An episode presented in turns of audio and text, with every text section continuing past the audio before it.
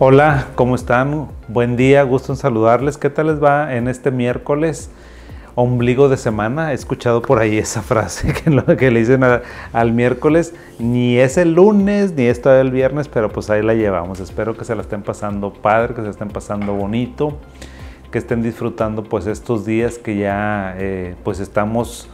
No, ya, ya estamos en octubre, mediados de octubre, ya mero se van acercando, ya se está, ya es el ocaso del, del, del año. No sé cómo estén en, en los lugares donde nos están viendo, pero pues aquí en Monterrey ya ese calor inclemente del verano, pues bueno, yo creo que ya vio sus mejores días. O sea, la, el clima está templadito, está padre, está agradable, ¿verdad?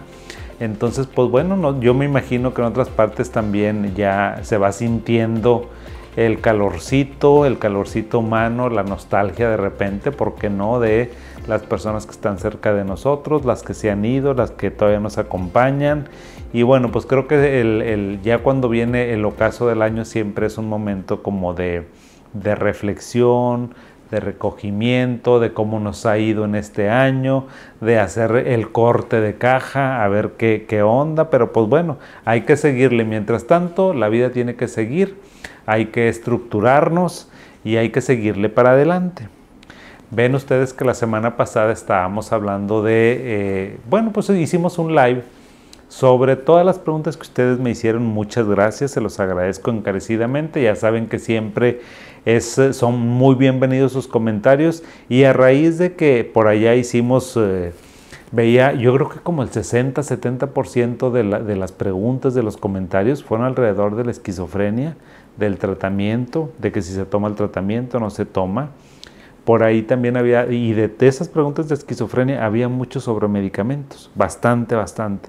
Oye, no se quiere tomar el medicamento, cuándo sí, cuándo no hay que dar tratamiento. Entonces dije, bueno, pues vamos a hacer un programa que hable sobre tratamiento temprano y tratamiento de mantenimiento en esquizofrenia.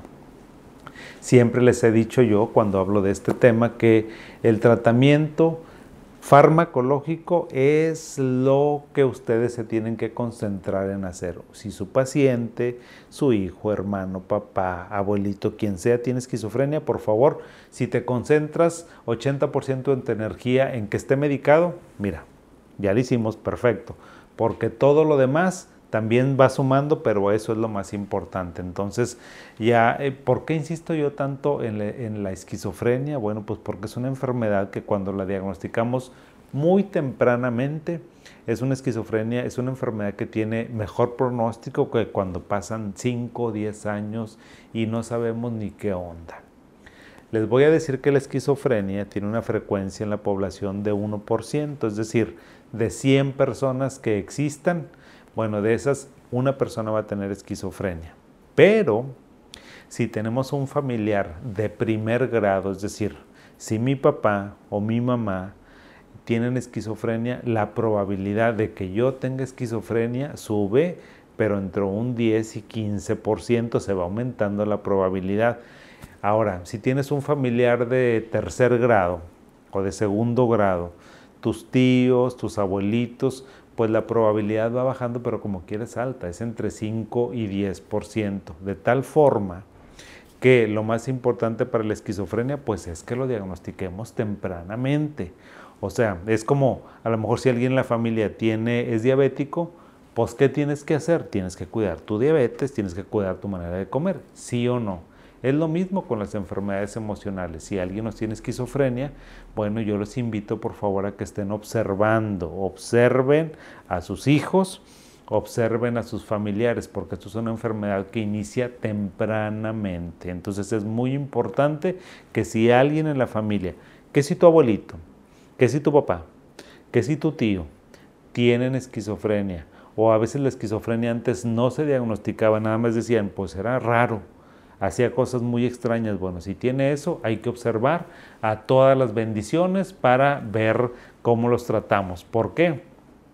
Porque fíjense que el diagnóstico de esquizofrenia, desgraciadamente, nos tardamos hasta diez años. diez años para diagnosticar la esquizofrenia. ¿Se imaginan ustedes todo lo que pasó en diez años?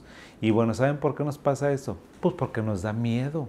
A todos nos da miedo, ¿a poco no? Hasta cuando tienes, oye, ahorita si te da una gripa, ¿qué estás pensando? Hijo Jesús, tengo COVID, eso es lo primero que uno piensa y nos da miedo. ¿Y qué hacemos? Metemos la cabeza como los avestruces, no queremos saber. Es una reacción humana que eh, nos dé miedo saber que estamos enfermos y entonces a veces no queremos hacer las cosas y no queremos saber. Pero eso, por favor, que si les pasa, les pase un poquito, una semana, dos semanas, un mes y... A darle, a darle, mi gente, porque si no, eso cambia completamente el pronóstico. A veces les digo, nos da miedo, a veces no se hace el diagnóstico porque lo queremos ignorar. No, hombre, está chiflado, está chiflada, le pasó esto, le pasó lo otro. Es la adolescencia, es la adolescencia lo que pasa. O sea, lo que pasa es que la familia se separó y pues por eso tiene esos síntomas. No, nada de eso. O tendemos a minimizarlos. Entonces, pues bueno, vamos a dejar a un lado eso y vamos a diagnosticarlos, porque les decía yo que nos tardamos diez años, diez años en que se haga el diagnóstico. Y fíjense, en los primeros cinco años de la enfermedad, si no tratas a un paciente, son los años más importantes para el pronóstico a largo plazo. Si me tratas a un paciente, inmediatamente que se, que se diagnosticó, no hombre, te va a ir, pero con ganas. Va a responder mucho mejor al tratamiento. Vamos a necesitar una dosis muy, muy bajita, una dosis no tan alta de medicamento. Y lo más importante, fíjate, hay una teoría que dice que los pacientes con esquizofrenia pierden alrededor de cinco a diez por ciento de su masa cerebral por una apoptosis, por una muerte neuronal. Es una teoría que existe porque los pacientes se deterioran. O sea, de hecho, en mil ochocientos, mil novecientos, o sea, esta esquizofrenia se llamaba demencia precoz. Y se llamaba así porque los pacientes tenían mucha dificultad cognitiva. Entonces decían, le decían demencia precoz porque decían, ok, un muchacho de doce, trece años no tiene por qué tener una demencia, a lo mejor no tiene por qué tener una enfermedad de, de Alzheimer o algo así como una persona de sesenta, sesenta y cinco años, pero el comportamiento se parecía un poquito, por eso lo conocía así, luego ya se vio que era diferente. Y ahorita lo que se está teorizando es precisamente que en ese tiempo, en los primeros cinco años, si no das tratamiento, vas a tener un gran problema, vas a tener una disminución de la corteza cerebral y una disminución neuronal. Por eso es tan importante, por eso es que yo estoy, miren, como cuchillita de palo.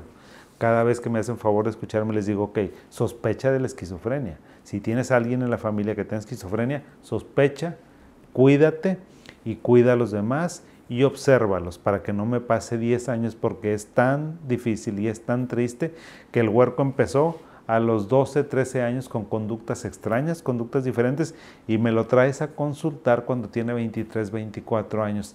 ¿Sabes cuándo me lo traes a consultar? Cuando ya te rompió toda la casa. Es cuando a veces los pacientes, fíjense, los pacientes desafortunadamente a los hospitales públicos, privados, y también con los médicos privados como yo, así no los traen. No, no los traen porque empezó a escuchar voces.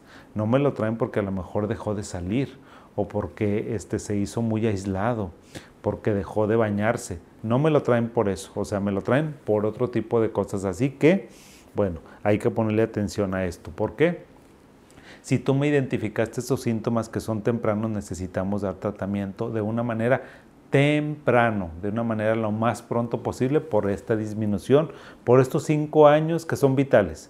Si los aprovechaste, felicidades, te felicito, eres una, un buen familiar que estás al, al pendiente, porque eso va a cambiarle el pronóstico.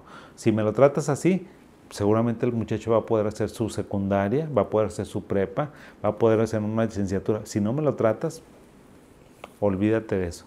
Y siempre el tratamiento, como yo les decía, el tratamiento farmacológico para la esquizofrenia tiene que ser con un medicamento, con el que sea. No te apures. El haloperidol es un medicamento muy barato, pues también medicamento a lo mejor muy caro como brexiprazol o como paliperidona, que hay medicamentos que cuestan cien pesos y otros que cuestan dos mil pesos. No te apures y dicen, ay, es que no le puedo comprar el medicamento de dos mil pesos. Cómprale el de cien, doscientos pesos, es lo mismo. Ahorita los estudios, los grandes estudios, los estudios, los metaanálisis nos han observado, nos han ya confirmado que el haloperidol es igual de, de bueno que el que está saliendo ahorita. Que haz de cuenta que aripiprazol, hicimos un metaanálisis aquí en el hospital universitario muy bueno comparando los viejísimos, los de los años veinte, treinta que cuestan cien pesos versus los que salieron en los noventas, dos mil que cuestan dos, tres, cuatro, cinco mil pesos, a veces hasta ocho mil pesos. ¿Y sabes qué? Aloperidol sale igual que eh, aripiprazol o que paliperidona. Le pese a quien le pese. La investigación, la ciencia, la estadística no miente. Así que si tú nada más tienes para comprar el aloperidol, cómpraselo y dáselo a una dosis bajita primero y luego vas ajustando. Siempre se empiezan con dosis muy bajitas. ¿Por qué? Porque ya les, ya yo les comentaba en el programa anterior que hay que ver, la dosis tiene que ser gradual para que lo tolere tu cuerpo. Una vez que lo tolere, ya lo vamos impregnando para encontrar una respuesta terapéutica. Al principio es para seguridad y luego para eficacia. Y luego después, si ya me controlaste a tu hermano, a tu hermana, a tu hijo, por favor, no le quites el tratamiento. Por favor. O sea, la esquizofrenia es una enfermedad que requiere un tratamiento constante, continuo, y no tengas miedo. No te vas a, tu hijo, tu hermano no se va a hacer adicto, no se va a acostumbrar, no es una droga, no le va a dañar su riñón, no le va a dañar su hígado, no le va a dañar su corazón. O sea, porque fíjense que existen muchos mitos alrededor del sostenimiento del medicamento para esquizofrenia. Es súper seguro, lo más seguro. Si yo tuviera esquizofrenia, me tomaba el medicamento. Y me lo tomaba toda la vida, porque eso no se debe de dejar, porque eso es la piedra fundamental del tratamiento para la esquizofrenia. Inicio temprano y terapia de mantenimiento, ¿sí? Y que nadie les venga con el cuento que, ¿sabes qué? No, pues es que ya se estabilizó, porque a veces cuando los empezamos a tratar muy jovencitos, pues sí, el paciente remitió, ya no tiene delirio, ya no oye voces, ya no, ya no está agresivo, pero, y entonces como ya no está así, el huerco dice, ya no me quiero tomar el medicamento porque ya estoy bien, mamá, ya no oigo voces. Oye, papá, no, pues fíjate que ya, o sea, ya me controlé, ya puedo pensar mejor, ya puedo salir con mis amigos.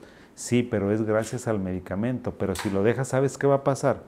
Que en seis meses o en un año te voy a tener aquí diciéndome, doctor, mi hijo está muy mal y está peor que antes. Claro.